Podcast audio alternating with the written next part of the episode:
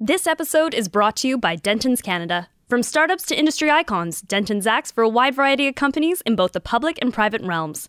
As the world's largest law firm, Dentons can provide its global reach to your business. Visit dentons.com for more details.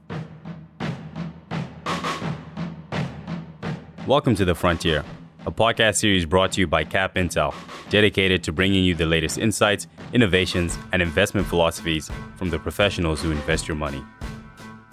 Today we have IceCap's Chief Investment Officer, Keith Dicker, on the podcast.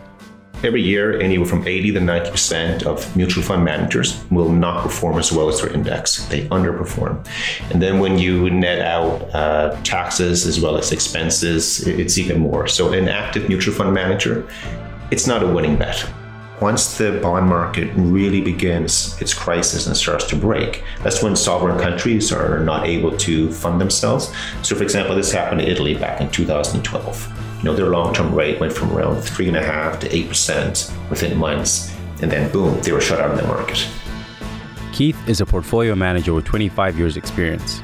He started his career in Canada with RBC Global Custody Services before moving to Bermuda, where he was head of a global equities desk for a small private bank. In Bermuda, Keith worked with hedge funds on their equities, fixed income, and foreign exchange strategies. After 10 years in Bermuda, Keith came back to Canada to launch IceCap Asset Management.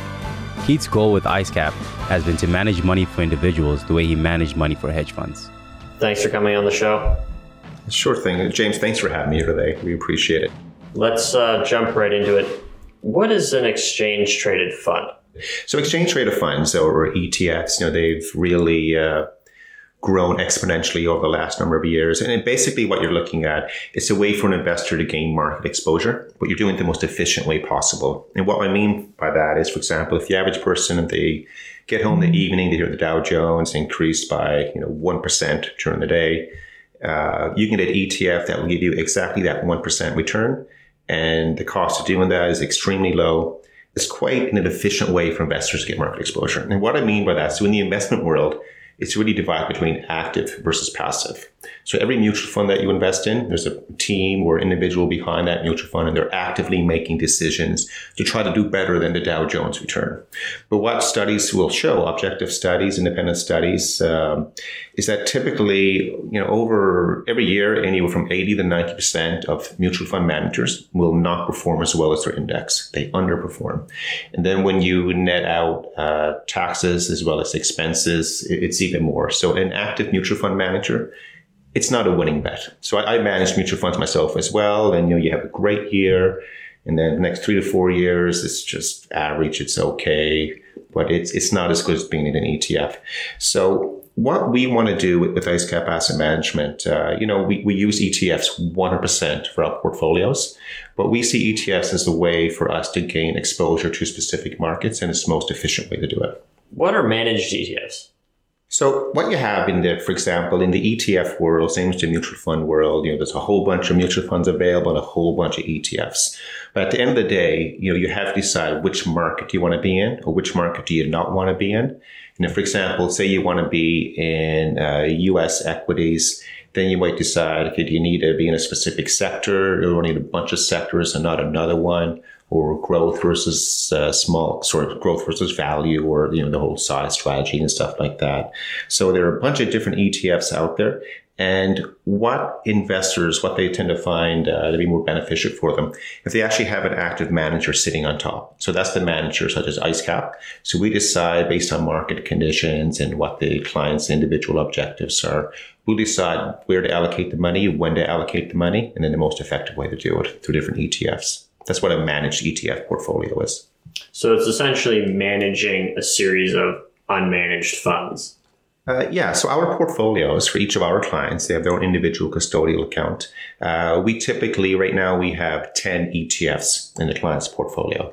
And for us, whereas the, you know, most people in the industry, they have a combination of of uh, equity and fixed income mutual funds or ETFs. We also include uh, quite regularly cash as an active component, as well as currency, and then when it makes sense, as well gold and commodities. So within the asset allocation world, if you're in the equity market, you're there. It's really irrelevant whether you're in U.S. equities or German equities or small cap or large cap. you're in the equity market. That's where you are. It's really, are you going to add additional asset classes? And the benefits of doing that, of course, you can reduce the correlations between everything combined, which will, uh, you know, reduce your overall risk exposure while maintaining your returns.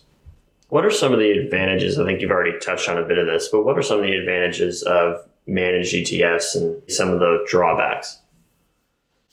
Well, you know, the main advantage of using an ETF is that it is the most efficient way to gain market exposure. You know, you're going to outperform 90% of the mutual funds out there. Uh, typical mutual fund could have a management fee inside of anywhere from, you know, one, one and a quarter percent all the ways up to two and a half, three percent. Whereas you can get an ETF where the fee could be as low as 0.03%. So it's extremely cost efficient. Um, in terms of other benefits of using ETFs for managers like us, we're able to very quickly uh, shift or rotate from one asset class to another. They trade on an exchange. So for us, it's buying or selling during any time of the day we, that we want to. And we do it across all client portfolios. Whereas if, if you're buying a mutual fund, you're typically buying a product. And then you're, you're allocating that investment decision to the individual manager within the fund. And even though there might be an equity only manager, that's where they're going to stay. That's it. So they're not going to be allocating across one asset class to another. In terms of the pitfalls of ETFs, uh, there are a lot of bad ETFs out there. Some that are very poorly constructed. Um, the index that they're constructed towards, it's just not a very efficient one, nothing that you would need to use. Some of them have leverage. Some of them a big tracking error where they should be. So, you know, it's not just simply buying any any ETF and you're safe. You really need to know to get under, okay, what are you holding and why? So there's also a component that is quality with ETFs. I think most people don't know that quality is a factor. You just think, oh, it tracks the S&P, but you're saying that there can be some issues with its ability to track certain indexes or even the underlying indexes that they're pegging themselves to could just be inefficient. Is that a fair thing to say? Yeah, absolutely. For example, today in, in the investment world, the biggest risk in the market today, we will talk about in a few minutes, and that there's an enormous bubble, bubble right now in long term interest rates. So long term interest rates are going to spike up. They're going to surge higher. I don't mean the overnight rate from the Bank of Canada or the Fed or the BOE, anyone like that. It's a long term rate. And so for us, for example, when we look at an ETF, you look at a bond ETF, we want to look inside, see what the duration is on it, what the credit spread is, and stuff like that. But within the equity world, uh, for example, a, a, lot of ETFs today, and they might be called, you know, the equity dividend growth ETF.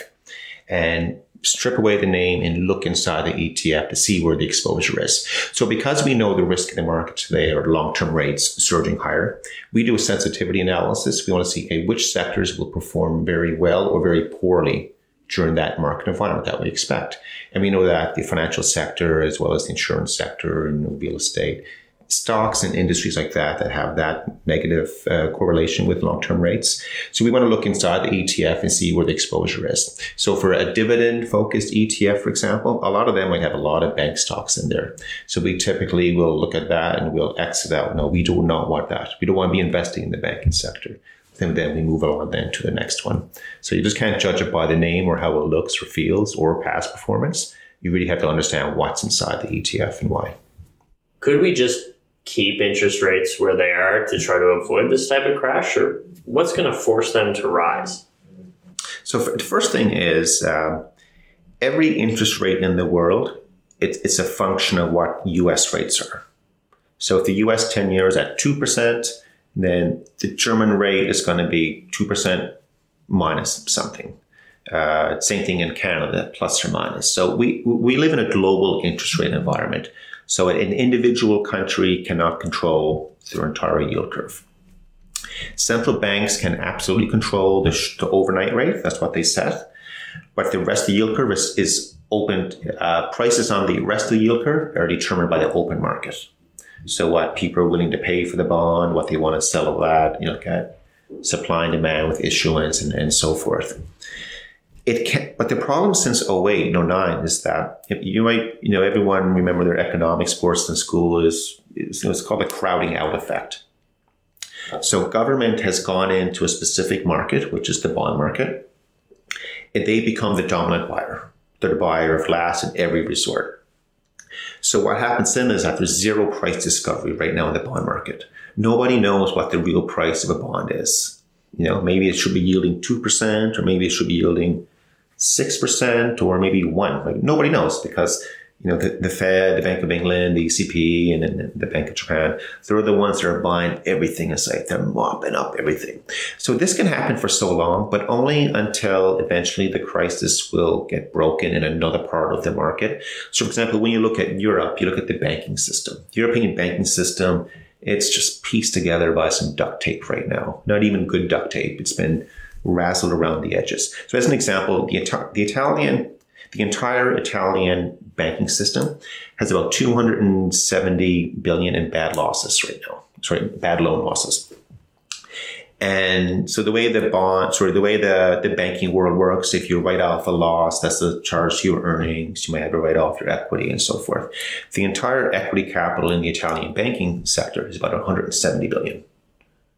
So if you write off all the bad loans in Italy, which should have been done long ago, it completely it wipes out every single nickel and dime of equity in the Italian banking sector.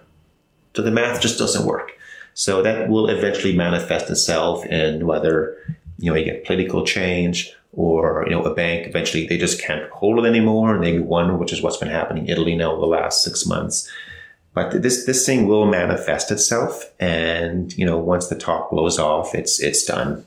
You know it's game over. So we're coming up to that. You know, I know it does, uh, you know, it, it is a, a, pessimistic view, but it's a very optimistic market because if you're on the right side of it, which is, it's pretty simple to see, you know, run away from trouble. Uh, you know, there's a ton of money to be made out there.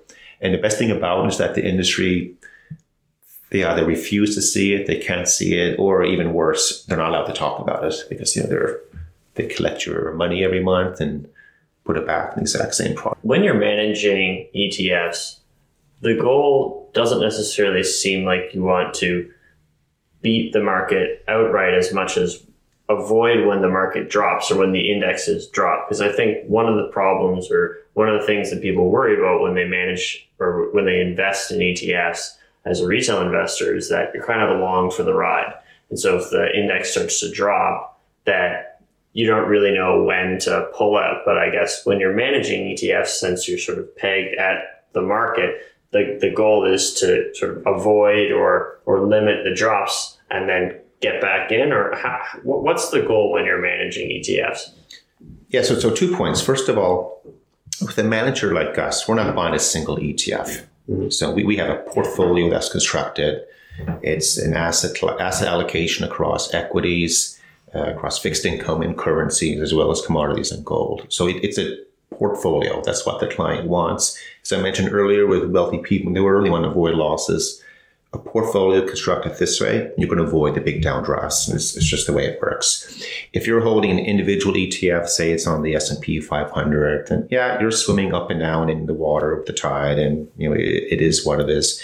However, if you're in a U.S. equity fund managed by an individual or a team, it's the exact same thing that US equity mutual fund manager, whether he's with any of the big names that we all know, he is not going to pull out of the equity market. He's benchmarked against the S&P 500 or another index, and he's going to remain fully invested at all times. So whether, if you're only holding an individual fund, whether it's an ETF equity fund or an equity mutual fund, you're in the same water all the time.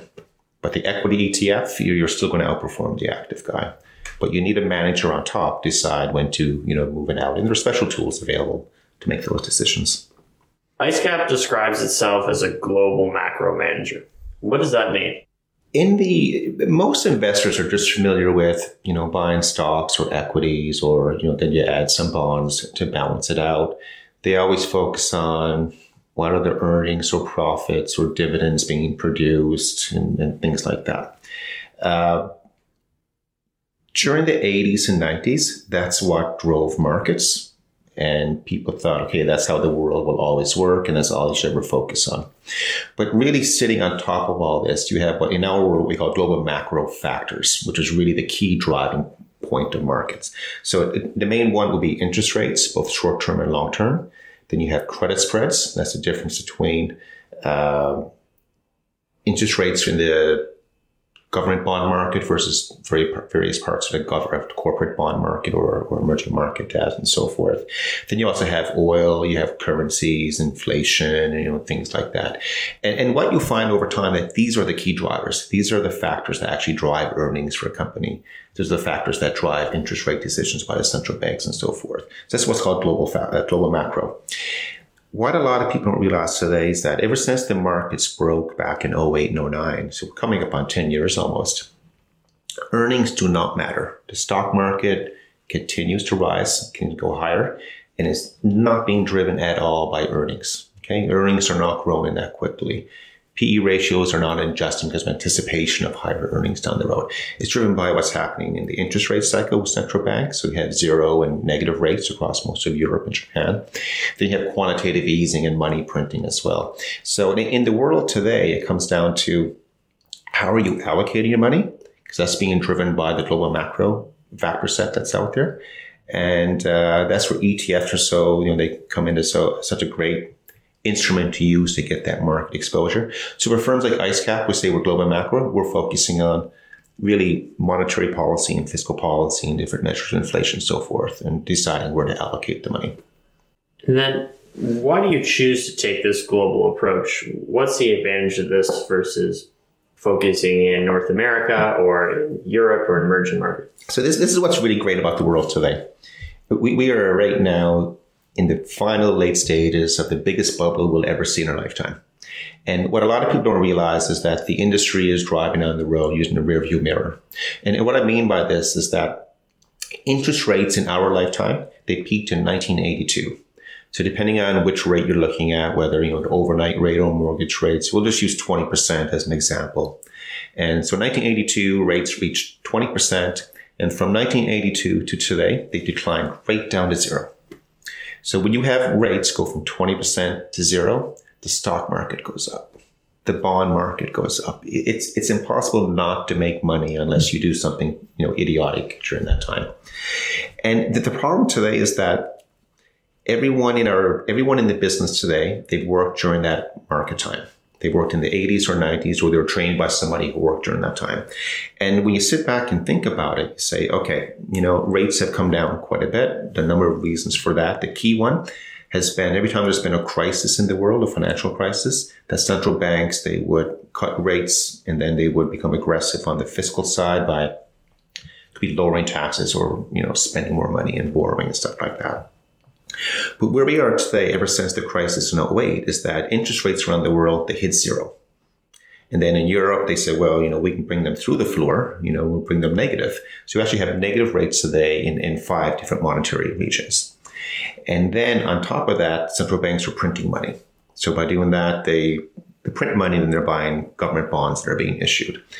And investors today don't realize is that the combination of zero and negative rates and money printing and the bailouts of specifically the banking sector and the auto sector and stuff like that in the US is that it's artificially suppressed interest rates around the world.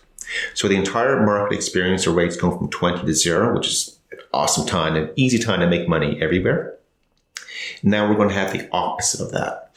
And you have the opposite of that, that's when long-term rates are going higher. And the way the math works, if the 10 year, for example, the 10 year rate in Canada is currently around 2%, that goes from 2 to 3%, okay, 1% increase in rates.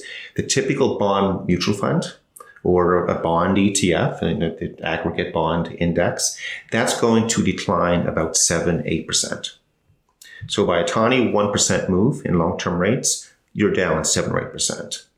Now, if that's in the stock market, you say, okay, you know, big deal. That's the correction. We'll make it up. But long-term rates, they're only at 2%. So if you lose 7% in one year, that's almost three years of income just to recapture that capital loss that you incurred. So what we expect to happen is that long-term rates are going to go from two to three to five to eight or nine percent very, very rapidly. And when you circle back then with a global macro approach, is understanding is that the way money and capital is invested around the world is really two buckets of it. That there's government money, public sector money, and there's private sector money. Government money, it's sticky. It's never going to move from where it is. It'll always be invested that way and in, in final. Individuals and endowment funds, sovereign wealth funds, and so forth, we run away from trouble. That's the way the really rich guys in the world do. And as soon as the bond market starts to crack, they're going to be running out of the bond market and seeking safety. And as ironic as it sounds, is that you know we've been trained over our careers is that you know the bond market is that's a safety investment to make.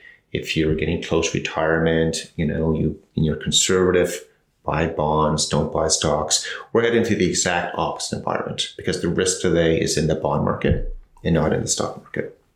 And that seven percent decrease or sort of beta that that exists, is there any diminishing effect on that? I mean, if it goes up 2%, will bond markets go down 14 and then 321, or does that decline at all? Would a 7 or 8% increase in interest rates result in a 7x difference or decline in the bond markets itself? Yeah, it has to do with duration. So when you look at your your bond mutual fund or bond ETF, or even if you're in your portfolio of, of bonds, you have to work out what your average maturity is. You know, just keep it simple. And if you're holding bonds, just say they mature on average seven years. So it's, you know, it's 2017, say the bonds mature in, you know, 2023. That's a duration of seven. So for every 1% move in long-term rates, you multiply that by seven to get your, your gain or loss from it. And you have that inverse relationship with long-term rates going up. So as an example, last November after the uh, American election, uh, the long, uh, the 10-year rate in the U.S. went from 1.7 to 2.4% in a matter of about 48 hours. So that created about 1.7 trillion in losses around the world. So a 0.7% rise in long-term rates just created massive chaos. I was sitting down with uh, in San Francisco with one of the world's largest fixed income managers, like a couple of days after this, and we're all in the room. And I said, "Okay, lads, listen. You know, this is what happened. Rates went up 0.7 percent on a scale of one to ten, with one being everything is great." 10 being is the worst day you can ever imagine. You know, what's the last three days been like? And they all looked at each other and they said, Oh yeah, this was an eight.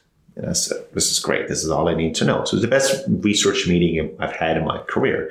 Because if you think about it, if long-term rates go up 0.7% in a matter of two days, this caused the biggest fund manager in the world to say, holy smokes, we're screwed, right? And so if you look back where historically have long-term rates been, they've never been this low before. So it's like you can show this chart to an eight-year-old kid. You know, they recognize pattern recognition. That's what it is you look at it, if something has come down, it's going to start to go up. And if you look at the reason why long-term rates are down, it's because it's been, you know, long yield curve has been suppressed through quantitative easing, money printing, you know, from the Fed, the Bank of England, Bank of Japan, and the, the ECB. Should the bond market decline or begin to crash, where does the money go? What do people do? How do they react? It's going to be very messy when it first starts. I, I expect this to happen in Europe first. The, Europe is an absolute gong show right now. Everything's been quiet over the summer because it's been instructed to stay quiet until the German election is finished. That's just the way it works. So what, once that begins to unravel, typically what happens in, you know, to preserve your capital and, and, you know, in my world, money will, in the fixed income world, it will, first it'll move into treasuries, US treasuries, and it'll go down the yield curve. So if you're holding a 10 year maturity treasury or a bond, you might sell that and move down to a five year or, or three year, something like that. So that happens all over the world. So initially you get a flight into short term bonds, but also into US dollar treasury. So the US dollar becomes very strong, everything else declines. But then on top of that, once the bond market really begins its crisis and starts to break, that's when sovereign countries are not able to fund themselves. So, for example, this happened in Italy back in 2012. You know, their long-term rate went from around three and a half to eight percent within months, and then boom, they were shut out of the market. Italy could not borrow not one euro on the open market. And then that spread over to Spain as well and, and Portugal and so forth. So we know we're going to go back to that environment again. And then the most ironic thing about it is that because the bond market, it just dwarfs the stock market. when money starts fleeing trouble, in this case, it's the bond market, it has to go somewhere. It just can't, you know, flap around in the wind. And it's going to go into equities. That's where it's going to go. So it's kind of ironic because, you know, economic growth, it's it's not accelerating. But right now, today, like it's not it's not dropping out of bed either. But when this begins to happen, economic growth is going to roll over. So we'll be global recessions will be popping along. But at the same time, though, the equity markets will be going up and specifically US equities will go up. And when you look at the equity markets, the part of the market that will go up a lot more than the other part of the market is that anything that's not that's not affected by long-term rates rising. So I mentioned earlier that banks and insurance companies, reinsurance companies, these guys are really going to get hard, hit hard coming up, especially banks and European banks. Probably the biggest short of a lifetime coming up is in the European bank market as well as emerging market debt. Like these things are lined up right now just to make incredible amount of money, incredible amount of money over. But you just have to know how to structure it properly in a portfolio. So equities are then, for for better or worse, I guess, looking to potentially have a huge increase or to continue on this this big tear they've been on for a very long time now. So what's the long term fix? I mean, if this is going to continue to go up, presumably there could be a correction later on in equities. And so you might want to be shifting out of bonds ahead of time, potentially putting in equities to get that sort of premium as, as people rush into it and run away from the bond market. Will that then correct itself and things will level back out? Or how do you see this resolving itself in the long term? Yeah, because you know we don't live in a linear world, and that's the problem with Western civilization and Western culture. We think everything is linear. So if something's gone up for the last week or last year, we expect that to continue, you know, and vice versa. Uh, but we live in a cyclical world. Everything is cyclical in, in our life. That's the way it works. So as you know, if, with every crisis, it always gets sorted out in the end. Uh, when the crisis, when it re accelerates in the bond market, and specifically in, in Europe, that's where it will start and then spread um, you know, eventually that gets fixed. But you know, think of a totem pole because there's only three currencies that matter that matter in the world. That, that's it. And uh, for better or worse, Canadian dollar is not one of them. So you know, the world is not evolved around Canada. Uh, picture the U.S. as the as the base of the totem pole. Next, you have Japanese yen, and then you have euro. These are the three currencies. So the crisis originates in the euro first and then it'll filter down into yen and then the dollar at the end of the day. So while the dollar and equities will be very strong for a while, not a long time. I mean, this could be three to five year period, maybe, or maybe even 18 months. Like it, once, once you get a crisis accelerating, uh, it's, you know, it happens very, very quickly. So this isn't a 10 year investment, you know, it's, it's, it'll happen. Uh, but once it's the US is the last man standing, then the crisis then will, will go into the US. Because from every fundamental perspective in debt markets, the US is a, a complete disaster. You know, from the federal level, state level, municipal level, it, it's just so much debt has been accumulated. And at the federal level right now, you know, it exists because you know, it is the world's reserve currency and that will change. But it's just the funding levels are so short. So, for example, like the biggest tell in the world right now at the bottom of is peaked, and no one picks up on this stuff because the media is just there's no thinking behind it. Just in the last three weeks, uh, Apple, they um, they borrowed money in Canadian dollars. They did the Maple bond issuance, the first time ever. And in the media and the press, you know, the big banks, they say, hey, you know, this acknowledges that Canada is a strong economy. The Canadian dollar, it's awesome. This is, you know, Apple's going to borrow Canadian dollars. You know, right on, keep going. However, Apple are the pretty smart guys you know, if you look at their treasury, how much cash they're holding, you know, they, they dwarf the entire, you know, mutual fund industry.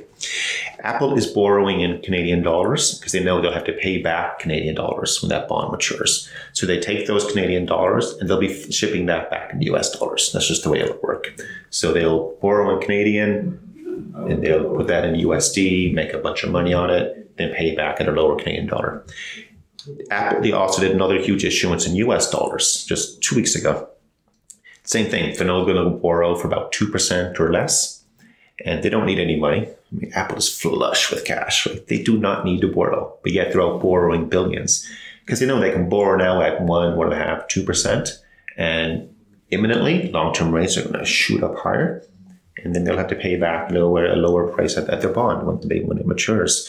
So all these signs are out there now, James, and it's an incredible market. I know we led off the conversation they talk about ETFs and, and funds, but what you know what we share with clients, you know, IceCap, yes, absolutely, we use ETFs all the time, but that's just the instrument that we use to get market exposure. Because understanding where we are today in the market cycle, it's enormous. Like for example, you have a lot of these target date funds that are out there, mutual funds. And the way they work is that, you know, as you get closer to retirement days, the fund will like slowly turn the dial and reduce your equities, more money into the bond market. And but when you step back, if you're rational, you understand where the risk is today. It's, it's the biggest irony out there in the world today, is that as these people need to become more conservative in their investments because retirement is coming up, they're actually putting more of the money into the riskiest market in the world. And that's what investment management is about, it's understanding what the risks are. Some scary stuff for some people out there, I'm sure, but definitely good thought provoking. Within the frontier, part of our goal is to educate normal people and retail investors about some of the lessons learned by the professional money managers like yourself. In that context, did you manage money through the financial crisis? What were some of the lessons you learned going through that? So the, so the biggest lesson you learn is that it, this might be a shock to someone who's not in. If you're in the industry, you're nodding in agreement right now. Let's say this: ninety to ninety-five percent of the investment market, money is not managed. It's simply money is moved around at the fringes. It's always invested, and the argument is that you know back in 08 when that happened, you know all the banks, you know they say, well, you know nobody saw this coming. You know nobody saw this coming. Everyone lost money. Sit tight and you know you'll recover. So the biggest and, and we know that though with hindsight, that's not the case. There are a lot of very sharp managers out there, individuals and teams that knew the crisis was coming. They positioned themselves properly and they preserved capital and they made a bunch of money afterwards. And so it, the parallel to today is the exact same, except the crisis in a, is in a different market. So for the uh, you know, average individual, you know, the two takeaways. One is that you know most money is not being managed, so be careful what you do with it. Don't just buy a fund and buy and hold with it because you know you're probably going to end up in the wrong market at the wrong time. Uh, but most importantly, though, you have to understand that the market over the last 30 years has been driven by long-term rates going from 20% down to zero. So any study or research that you see or past performance over the last 25 years, just ignore it because we are entering, you know, it's, it's going to be like a mirrored economy, a mirrored financial market, a mirrored interest rate cycle and yield curve from what's happened in the past. And so maybe the funds that perform very poorly over the last 20 years, if they're still alive, you know, maybe they'll be the best ones, you know, going forward. So, you know, just share that with your investors and that you know, we're, we're headed for a, uh, you know, very interesting, I think it's going to be enormously exciting for the investment management industry. There's going to be uh, a lot of people losing their shirts and a lot of other people, you know, making new shirts, uh, so to speak. So a little while ago, you talked about how people need to sort of get out of the bond market soon. What's your best piece of advice for a retail investor right now? How do they react? How do they avoid this bond crisis? Well, they, they call up IceCap Asset Management and, you know, become our client.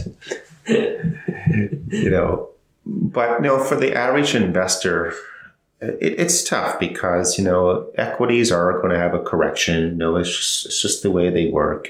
You know, we could come down now 10%, you know, that could happen.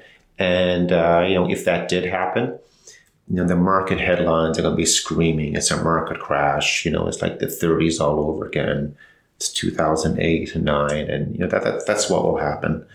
Um, but, you know, that's, that, that's a tough one. You, you buy more, you go in there. But if you're going to be in the bond market, you, you can buy a lot of different bond funds or bond ETFs have a very short maturity.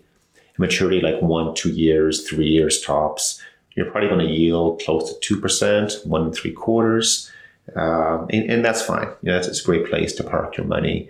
For the other, you know, consideration, even though the US dollar has been very weak over the last number of uh, weeks and months, again, that's just, that, that's not a crash in the dollar. That's just a correction. you know, it is creating this, you know, head fake, you know, in the market. And, and people are running to one side of the boat, it's starting to tip over and they don't want to go on the other side. But this, this is going to shift pretty quickly here. So for the average investor, I would say to them, you know, don't go reading fun fact sheets because it's backward looking. You know, just use your head and start off with interest rates in 1982 and then just sit back and see how it's gone down. And that's been the key driver. Just say, okay, where can this go going forward? So park them in sh- short-term bonds uh, or short-term bond funds or currencies or sort of outside of equity risk because there's a potential correction coming up in equities. And then we also have this potential big crash in the bond market. So nothing's really safe. Yeah, but I wouldn't shy away from equity markets. Mm-hmm. I mean, if you just say you want to put 50% of your money in the equity markets, I, I would put 25 in now and then you know start buying more over the next weeks and months. I mean, because once a real part of the market here right now is that once we get the German elections over with in October or at the end of September, uh, you know, then then the focus will shift right back to Europe. You know, it's no longer on you know the U.S. and you know North Korea and, and you know Trump doing this and that. It's again the way mathematics works is that the European banking system it it doesn't work and it's it's going to come out here. So it's it's pretty easy to see where we're going, but it's going to be a bit rocky getting there.